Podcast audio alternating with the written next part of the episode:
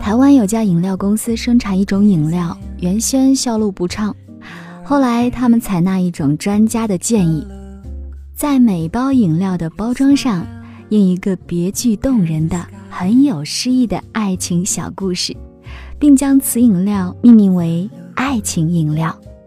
品种依旧，但包装一换，马上就吸引了众多的青年男女，他们边饮边欣赏着故事。接着，该公司又动脑筋，搞了个征文比赛，从此中选出的爱情故事印在包装上，反响十分的强烈，参赛者踊跃。这些参赛者还做了公司的义务推销员，饮料销量顿时猛增。无独有偶啊，日本有个叫基田正夫的人，他有一次啊去外地探亲。在市集上看到一个渔民在摆弄一种小虾，这种虾呢不是用来吃的，而是用来欣赏的。原来这种虾产于日本的南方，自幼就习惯于成双成对的生活在石缝中，长大后呢已经无法从石缝中游出来了，就这样在石缝中度过一生。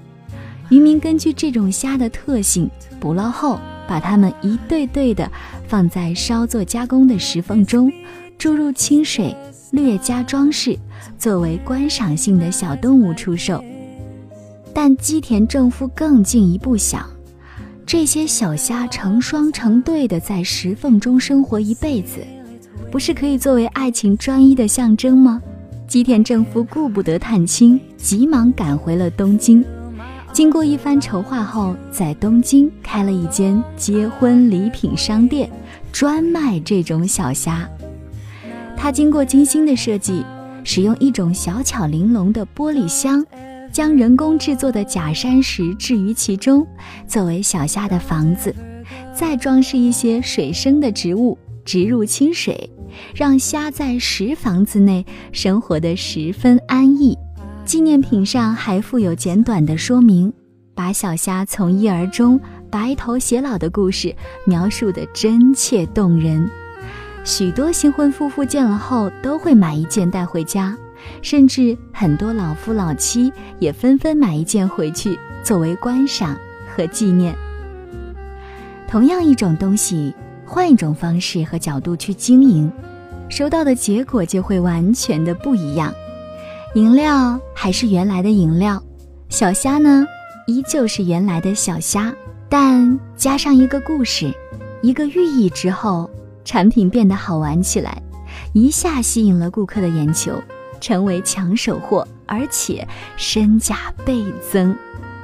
其实呢，世上本没有绝对无用的东西，或者是失败的东西，只是利用的方式不同罢了。同一件事物，在不同人的眼里，或者在不同的际遇里，往往会有不同的价值。关键还是看你怎么去运作和经营。这里是唤醒自己，唤醒你我，唤醒我们的未来。我是您的老朋友晶晶，欢迎关注和锁定我们的节目公众号，搜索汉字女主播晶晶。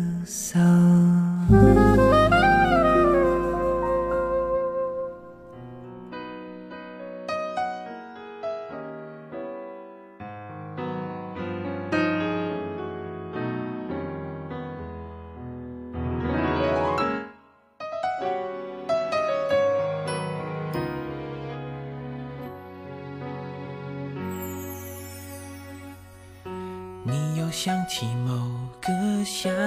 天，热闹海岸线，记忆中的那个少年，骄傲的宣言，伸出双手就能拥抱全世界，相信所有的梦想一定会实现，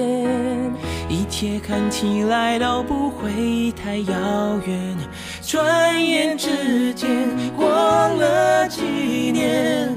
轻浮的语言都已慢慢沉淀，即使难免会变得更加洗炼，我们。妥协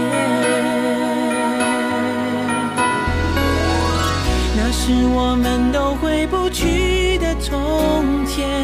幸好还可以坚持当时的信念世界尝试改变当初的那个少年那是我们都回不去的从前。站在那个夏天的海岸线。我们还是心里面那个偏执的少年。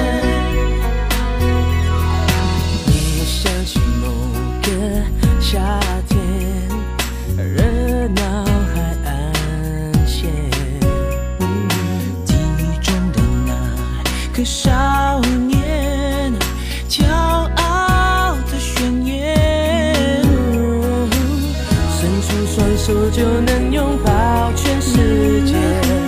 相信所有的梦想一定会实现，我们。